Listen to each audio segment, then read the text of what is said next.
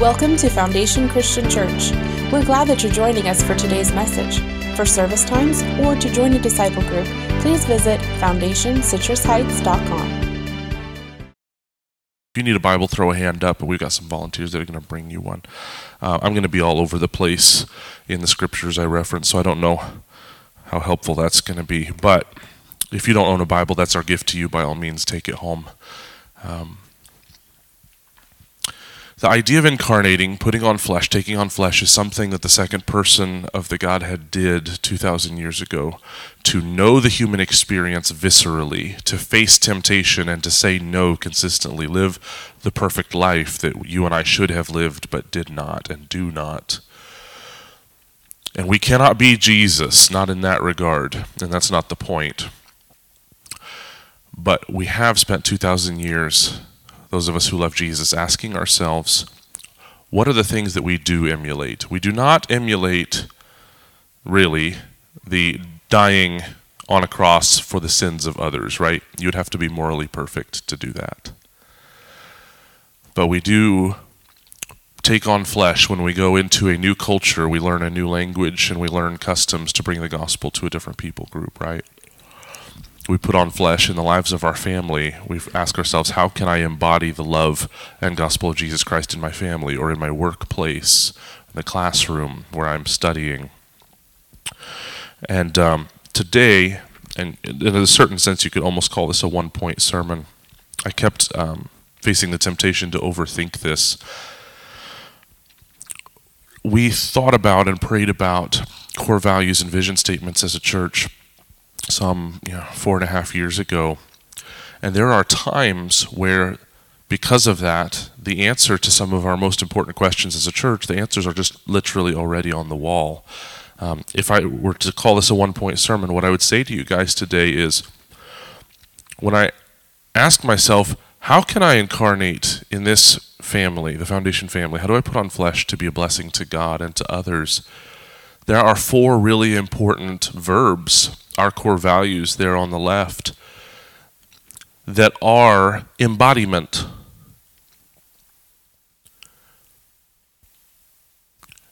Connect in authentic relationships. I invest myself in relationships so that I'm actually worth a darn to you.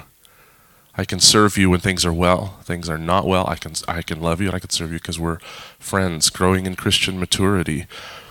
This is putting on flesh in the lives of the people around you because if you're not growing spiritually, the people closest to you know it. They they feel it, right? Our our sins are kind of like a grenade and the people closest to us are the ones that suffer the most. Conversely, they are the ones that are immediately blessed and they feel it when we grow. There, I'm just saying there are communal implications to these individual actions. Does that make sense? When we adopted these as core values, what we were really saying is if we were going to oversimplify the Christian life, it would be these four things. I love big words, I love lots of doctrine, I, I love church history. You could analyze and overanalyze. I was actually at a church planting seminar. I want to say when I was a youngin', but that somebody's going to throw a tomato at me. I think I was 23. So if that doesn't terrify you that I was 23 and wanted to plant a church, I don't know what else. But we were told as an exercise, we were given a big piece of paper and a marker and say, hey, draw out, I don't even know what they called it, but how you want to move people. What are you going to call people toward actually doing?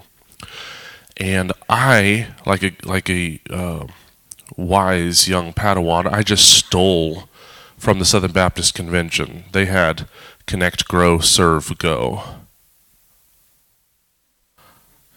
Ah, look at that. Look at that. Why reinvent the wheel? But some of, some of our brothers and sisters who were strategizing that day, they had, well, we want them to be involved in missions. And when they do that, there was this arrow drawn with squiggly around, and then they're going to do this, and they're going to learn personal evangelism, and then they're going to be great in their neighborhood. And not, no joke, there were church planters, want to be church planters, that had 15 or 18 different things that they wanted people to do. And you know what? They were more honest than me. They were. Um, you know what's not on there? When you have a rich uncle die, um, I want you to give a bazillion dollars to the church. I really do. And it's never going to end up on the wall, even though I would love for you to do that. I would love it if there was somebody, especially if you know more than one language, I would love it if you would commit to spending at least seven to ten days every single calendar year in a foreign context, training missionaries or being a missionary or both. I would love that. And you know what? It's not on the wall. It kind of is. But we have to say things in a very simple way to get ourselves to remember it. Connect, grow, serve, go. We are trying to tell ourselves and remind ourselves this is how I put on flesh at Foundation. This is how I'm a blessing to God, how I'm a blessing to people. So, with these four things, I'm going to just point toward a scripture and then tell a quick story or give an image. And we're going to call that a sermon. Amen. And then you're going to go Chinese food or whatever you guys do on Christmas Eve. So, connect. Um, I just want to I just want to ask you to be in a group. Uh, Dennis teaches a number of them. Uh, I lead a couple of things. Uh, Steve, oh, well, there are there are just there are a number. There are ladies' Bible studies. I want to ask you, please, please, please, if you call Foundation your home, be in a group of some kind so that relationship can happen. I've said so many times in five years that you can but it's a little awkward in the middle of my sermon to just go, Hey, Greg, I have a question. Especially if the question is intimate in any regard, like you're, you're nervous or anxious about uh, revealing what you do or do not know about the text. A Sunday morning gathering is necessarily monodirectional. I say stuff, and I don't know what you understood or what you don't understand because we're not necessarily talking back. I just know that when Kevin falls asleep, I need to wrap this thing up because it's gotten boring. So that's what I go off of. I want to encourage you guys to be in groups because in groups, Bible teaching is powerful. Maybe Kevin's my group leader and I'm newer to Christ and he says something and there's part of his sentence that I don't understand because I've only been a Christian for a year or two and he's been a Christian longer. And so I get to just ask. Guys, that's powerful. What about chasing tangents? Wednesday night men, Saturday morning men, we chase all kinds of rabbits, and I'm fine with that. You know why? Because if that rabbit is in Scripture and God is calling us to something, then let's chase rabbits. Groups can do things that Sunday morning cannot do, and Sunday morning does things that groups cannot do. Are you guys with me? This is why in the book of Acts, we are told that the early church gathered at Solomon's colonnade, a space where Peter could preach to 3,000 people at once, a really big space. And they met house to house. This is in the same breath our brother Luke tells us how the church gathered. I want to encourage you when we connect in authentic relationship, I am now putting on flesh to be a great friend to you. How, how could we really call ourselves friends if we're only ever passing like two ships in the night? I see you before service and I say, hi, real quick, how you doing? Fine. How you doing? Fine. I don't know about you, that's just not my definition of friendship. I want to put on flesh for you better than that. I want to be a good friend. I want to ask, How are you? And I mean it, and I'm ready to spend the next 15 minutes listening to the answer. That is what it means to connect in authentic relationships. I have time for you. I see you. I want to know you. I want to be a good friend. Uh, I want you to think. Uh, I should have slides and pictures and all that. I'm just not firing on all cylinders right now. Um, Marvel made a bunch of money with the Avengers movies these last few years. And um, whatever you want to say about them, one thing that is is very um, central to the story is the idea of seven or eight or nine superheroes having to gather together onto the same team because the bad guy is so intensely powerful right? We've seen that narrative has played out in a lot of ways. You could band of brothers th- th- there are a lot of ways. Like children of the 90s you guys remember the uh, super ultra megazord from Power Rangers. So when when one hero tries to address what is dark and evil in the world and the darkness is too big, multiple heroes get together. And I can't help when I watch these narratives in action films or what have you, I can't help but see the church. How do we read the texts in 1 Corinthians in particular about spiritual gifts, where each gift is given by the Holy Spirit to build up the church? How do you not look at that and go, it's like Jesus designed us as a community to function as a team where everybody's contribution is not necessarily the same as the other. But, Dennis, we keep doing it, right? The cultural Kool Aid is rugged individualism. The cultural Kool Aid is to pick yourself up by the bootstraps. But what if I, to mix my metaphors, what if I have blind spots? Guys, the most expensive Lamborghini on planet Earth has blind spots. And some of you, you're a, let's be honest, you're a five year old Ford F 150.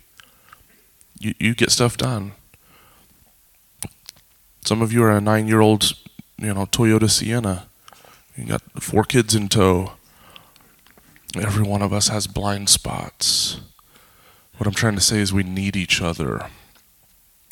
That quintessential scene in the Avengers, at the end of the first Avengers film, they are standing in a circle and they can't see each other because all their backs are facing each other. They literally have each other's back as bad guys are flying around and this, that, or the other. And I think that's what foundation ought to be like. There are times where we look at each other face to face and we get to know each other better.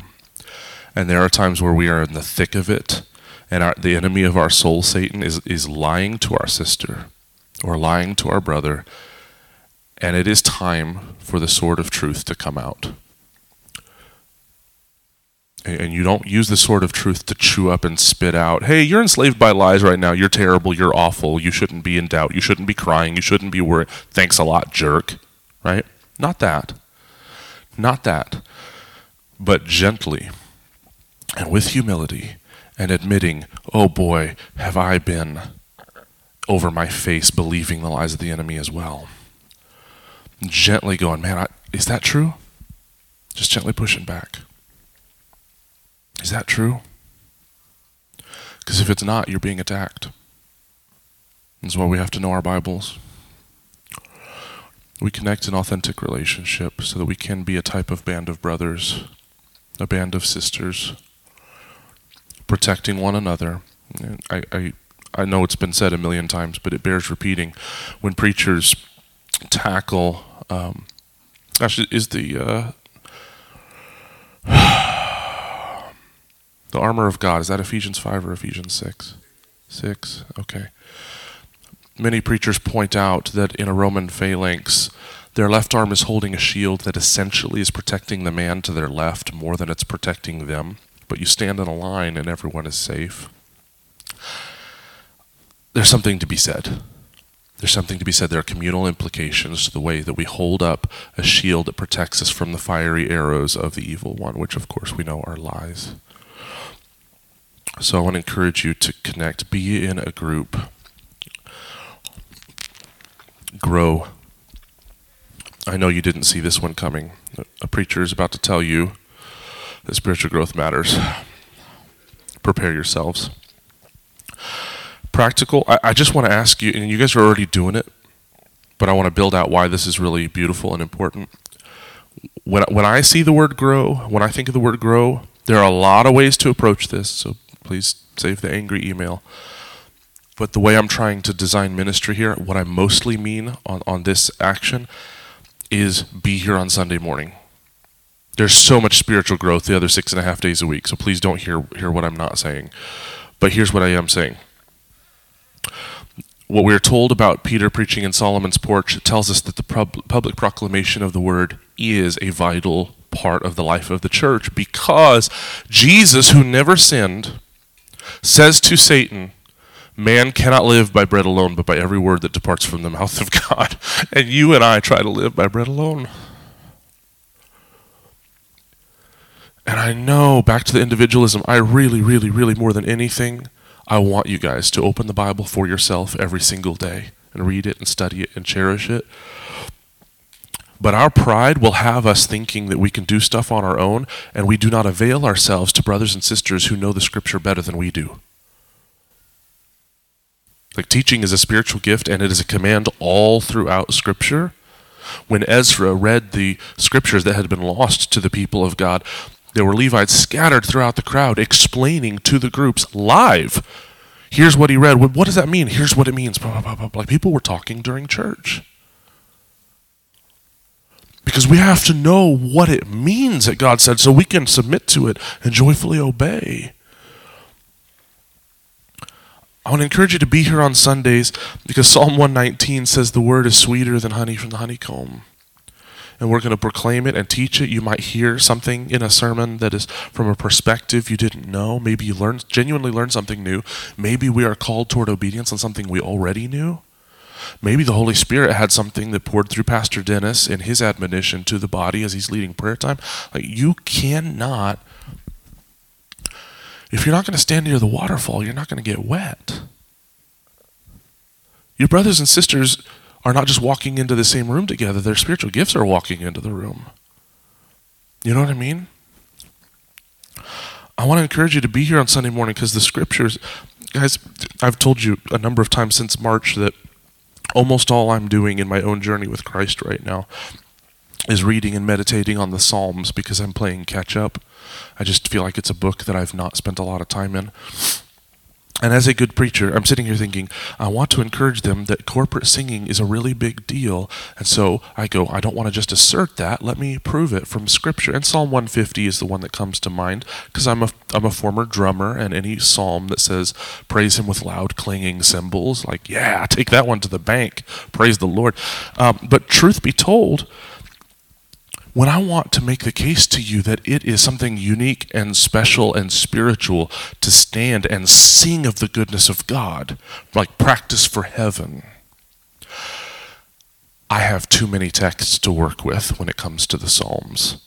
The Psalms are not only telling us over and over again to sing of His glorious grace and how beautiful and how praiseworthy He is, get this the Psalms are songs of His beauty and His grace and his justice, and God save me from my enemies. The Psalms, implicit in their existence, the genre that they are, are saying, sing when things are great and he's worthy of praise and you're excited about what God has done. And get this, the ones like 88 is really brutal. Things are tough, things are dark, you know, darkness is my closest friend, is how Psalm 88 ends. You guys love that one? You just read that one, you're like, oh, my morning devotional was lovely. Darkness is my closest friend. That's still a song, and it is a song to God saying, God, if you don't save me, no one else can. This book is telling us to sing when it's rough, sing when it's great. It's like He's on His throne no matter what our circumstances.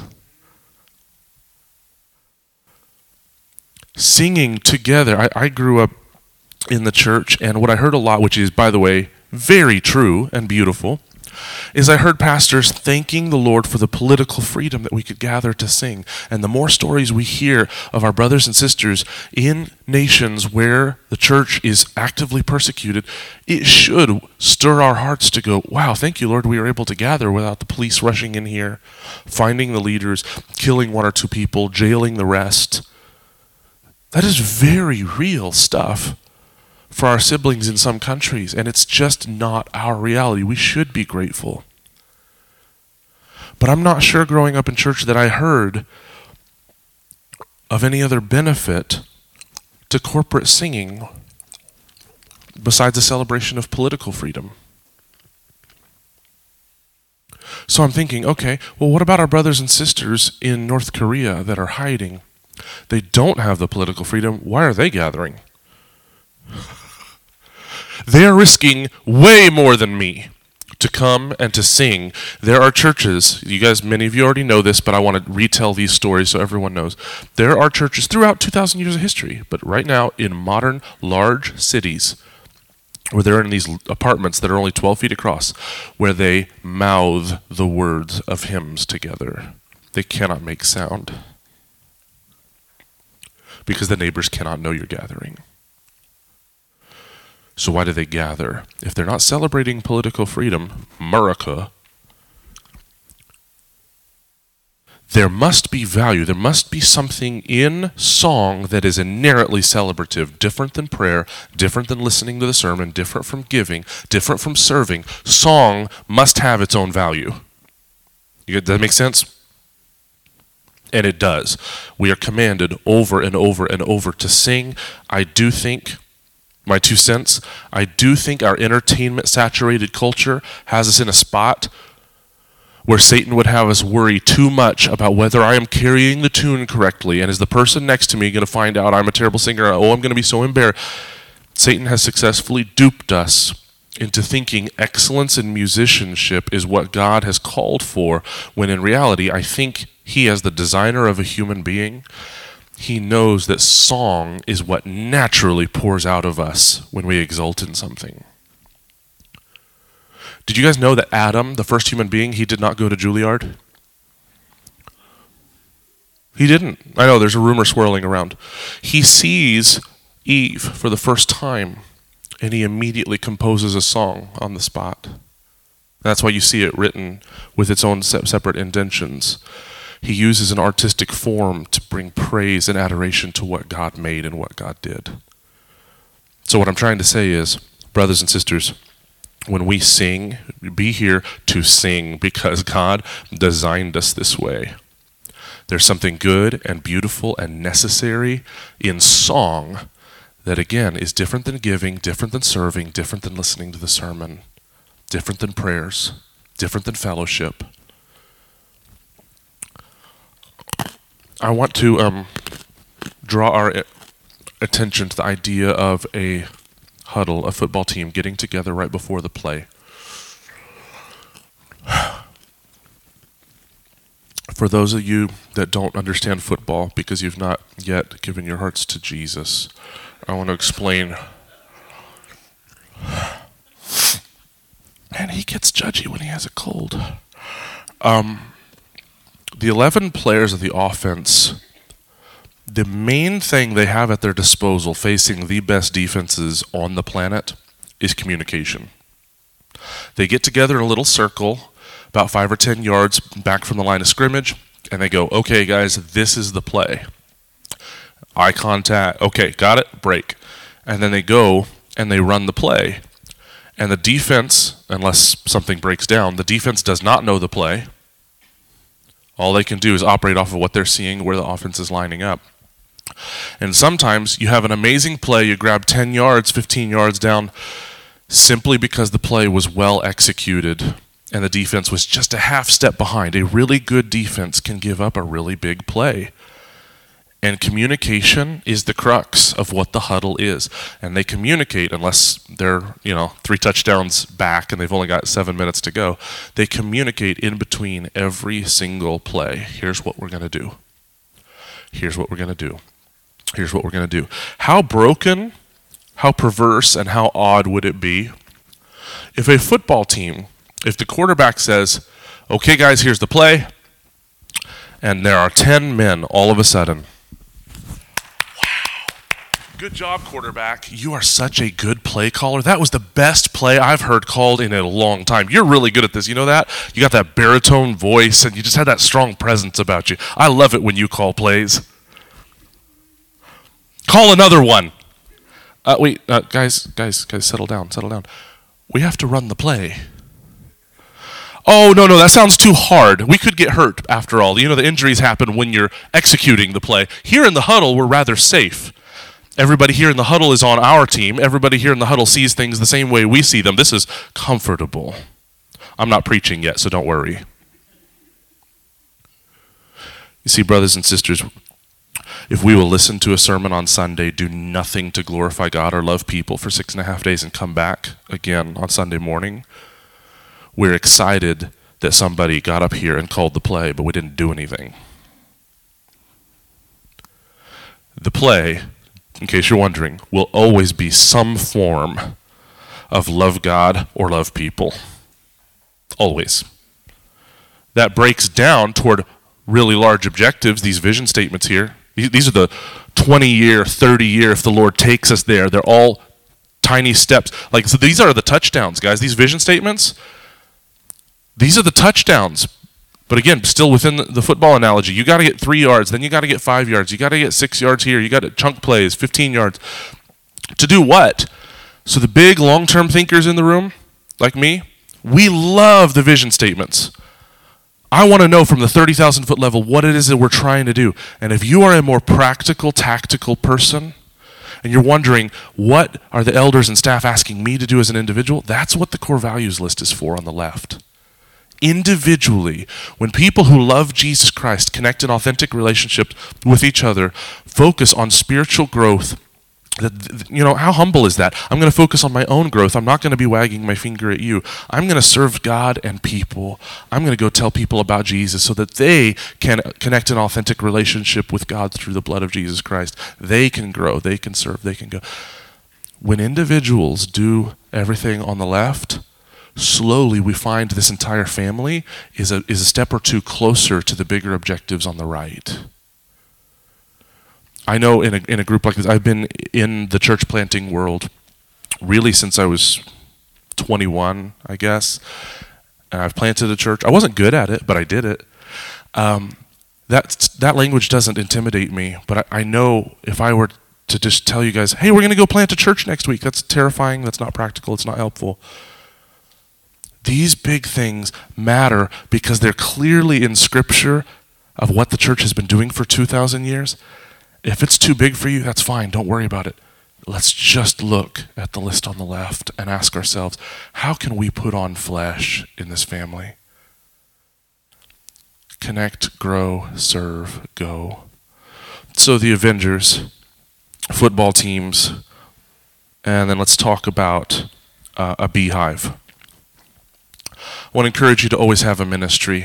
And that is really, really weird saying that to a Christian church because this is the fifth church I've served in my adult life, and every church, sorry guys if you feel like you're a snowflake, you're not. Every church really is the same. If they love Jesus, every church really is the same. And what I mean is 20 to 30% of the people have four ministries each. And then there are maybe another 30% of the people, which is what most leaders are gunning for, that have one ministry and will devote themselves to doing that well. And there are other folks that, for whatever reason, are not serving. I find we still have some of that, but I find after uh, the shakedown in the aftermath of COVID, uh, our numbers are definitely skewed in the right direction. A number of you guys serve.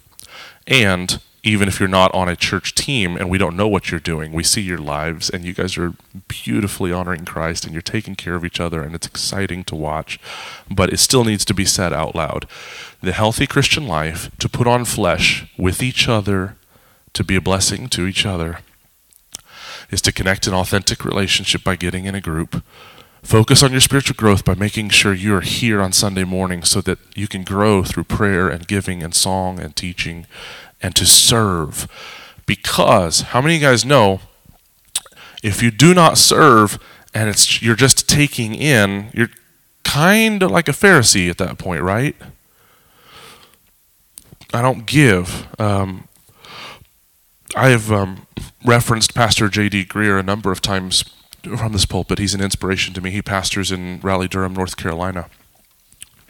His rebuke, which was powerful to me, and I've shared it with you guys at least once, his rebuke for folks who came into church late had nothing to do with timeliness. He, he was more concerned about the spiritual nature of music and the spiritual nature of the sermon.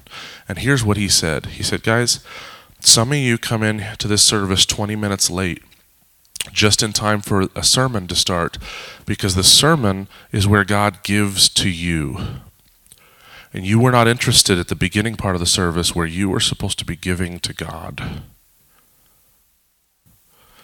That just hit me like a ton of bricks. It says, serve God and others.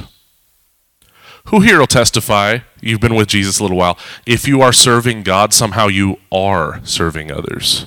Who, like, because if you're serving a God who loves people, somehow there's overlap. Somehow. You ask God, God, what should I do with this extra money that I have? And He's going to tell you to serve people. He doesn't need the money.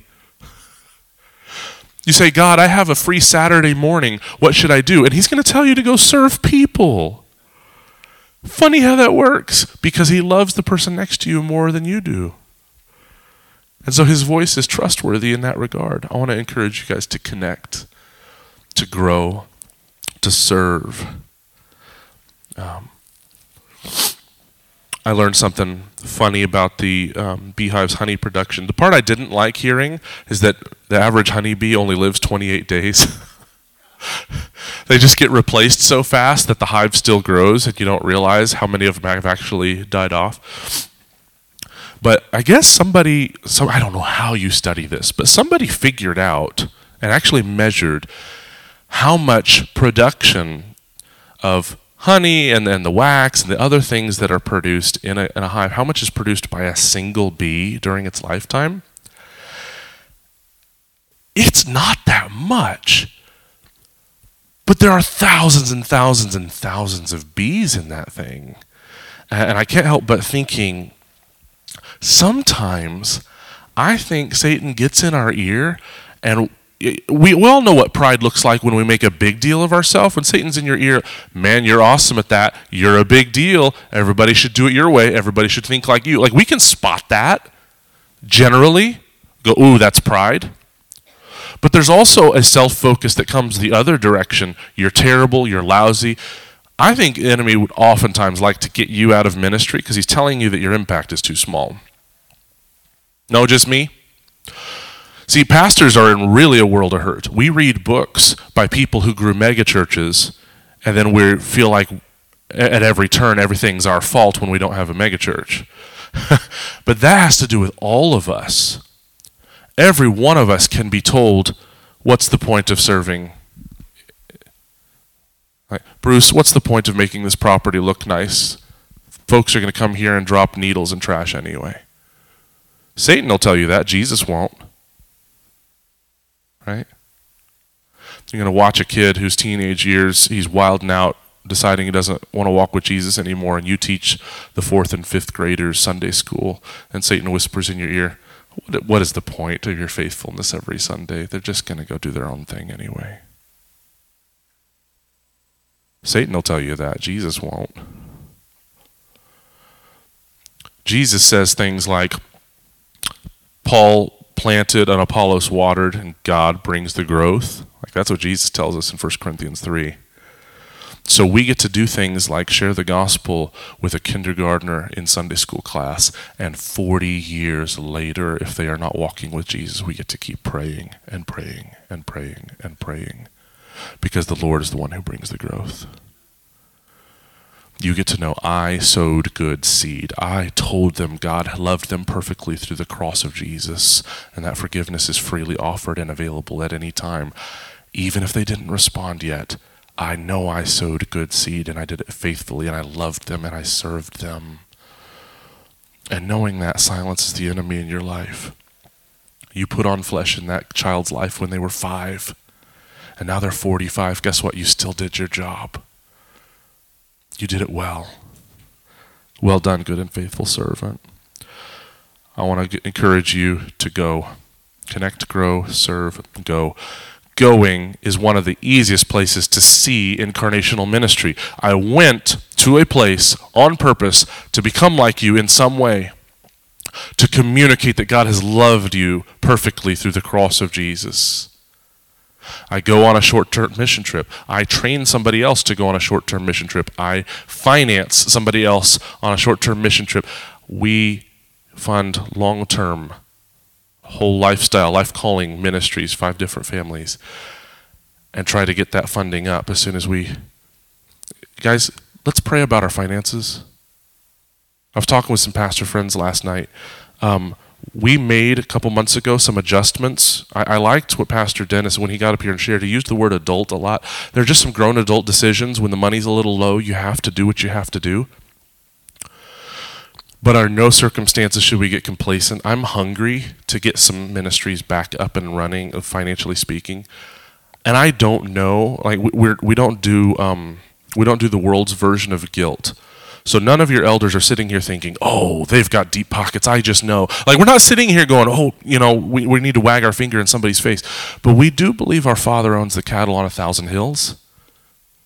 And he brings that up when he talks about his wealth and his resources. He brings it up in the context of saying, if I were hungry, I wouldn't ask you about it. You cannot meet my needs, right?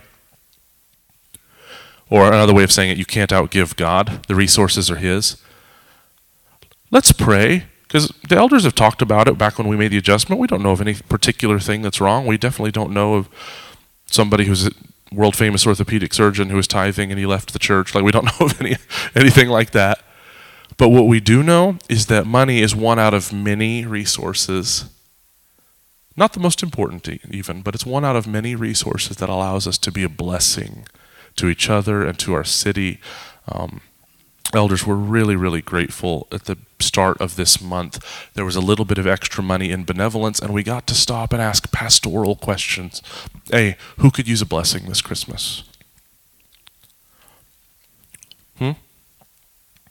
Guys, if anybody has half of a shepherd's heart, they love having a little bit of money that is there for benevolence and going, who needs a blessing right now?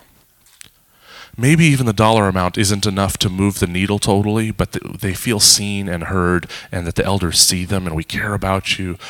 Your church sees you, we care about you. It's just a good feeling.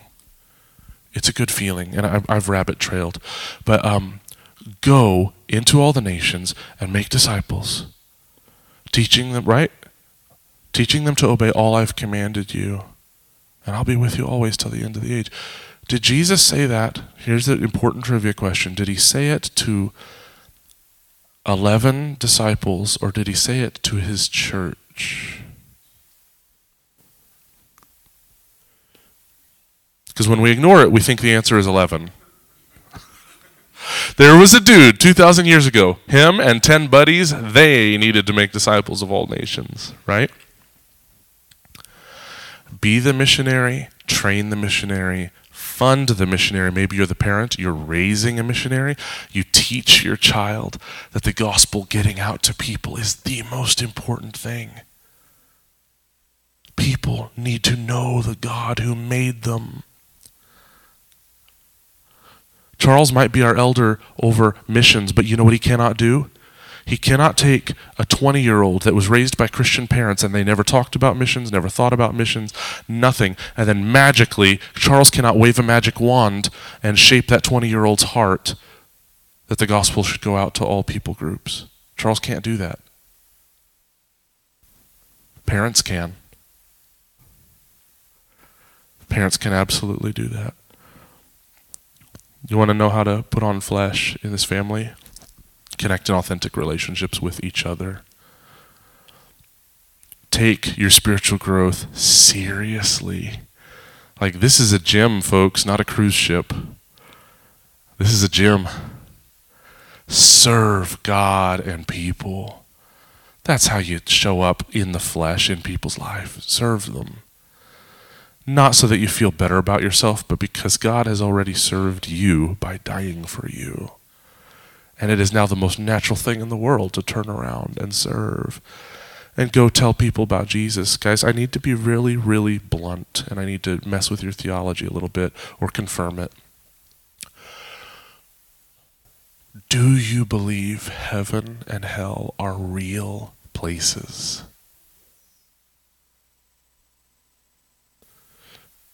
Our world has so many shiny objects, especially at Christmas uh, I, I, keep telling myself one year I'm going to preach the Christmas passage that's in Revelation 12. I haven't done it yet. But if you guys are familiar, John in apocalyptic literature tells the story of Christmas, and it is this giant, ferocious dragon trying to devour a baby from a woman giving birth. And we see that historically play out in Herod, who's trying to kill all the small babies to make sure that Jesus is killed. But the obvious undertone in calling it a serpent is that this is satanic. Satan thinks he can defeat Yahweh, which is ludicrous. And I'm going to blame the cold because my head is wandering again. Why did I want to tell Revelation 12? It's a great chapter. Go study it there. That's going to be our call to action for Revelation 12 because I don't remember where I was going with it. Praise the Lord. Praise the Lord. I'm going to pray for us. And you know what we're going to do? There are five things that you can do. The first one is to go find another church that doesn't care about God or people. The second one is to connect. The third is to grow. The fourth is to serve. The fifth is to go. You with me? All right. Cool, cool, cool. Lord Jesus, would you please fill us with your Holy Spirit so that we would love you and love each other and love the lost. God, help us to see Christmas as you saving us and as a model for ministry of how we enter into the lives of others to be a blessing. God, shape our hearts and make us humble so that we want to serve. God, I thank you so much for how much servanthood is already in this room and is exhibited all the time. We praise you for what you've done, God, because we know in our flesh we only serve ourselves. And so we know that what we see is your work. God, we thank you for what evangelism and missions already look like, and yet we ask you for more in this church. Take us to the next place. God, we thank you and we praise you for new lives in Christ we celebrated through baptism last week. God, I thank you for the, at least one person who's come forward since then indicating desire to be baptized. God, would you seek and save the lost in our midst? God, would you teach us to sing because you are worthy, not just because Melissa put in the work to bring some songs to us. Teach us the value of singing to your glorious grace. God, make worshipers out of us. Jesus, some of us might be playing games with God and we don't actually love you yet, and we ask you to reveal your face to us. God, help us to worship you rightly throughout the day today and tomorrow as we celebrate Christmas. Really has nothing to do with Jingle Bells and Mariah Carey. God, help us to worship on another level that you came and saved us, and you didn't have to.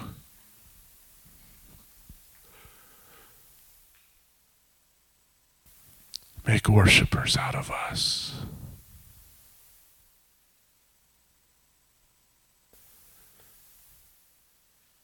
In the great name of Jesus Christ, we pray. God's people said, Amen. We're going to watch a quick announcement video here related to the backpacks that just went to Mexicali, and then I'm going to share one more thing with you right after that.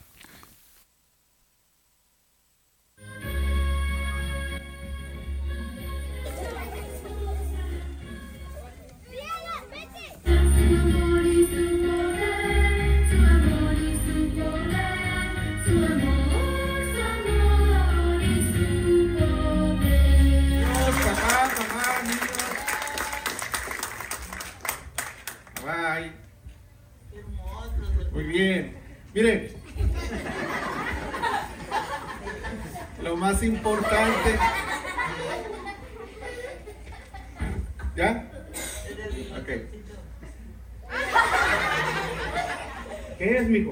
Ustedes también pueden participar. Ándale, tú sí sabes. ¿Cuánto le dan un aplauso?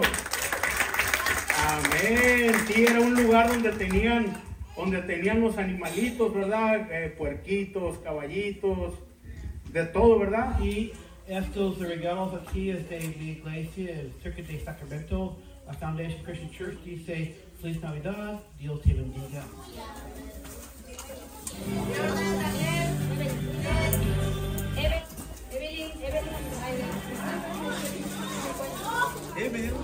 Hola, muchas gracias por festejar con eh, los niños aquí en Mexicali la Navidad.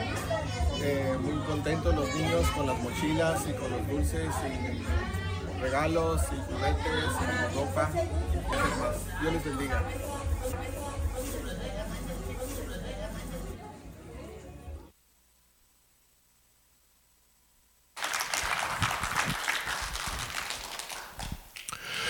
One last thing for those of you guys that like to read ahead or that ought to, so that you get the most out of a text.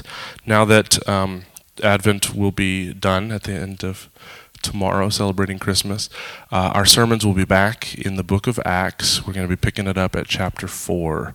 So, from very, very powerful, cool stories throughout that book if you're familiar. So if you have a moment and you were to read through chapter 4 two or three times between now and Sunday, your heart and mind will be prepared for where we are headed.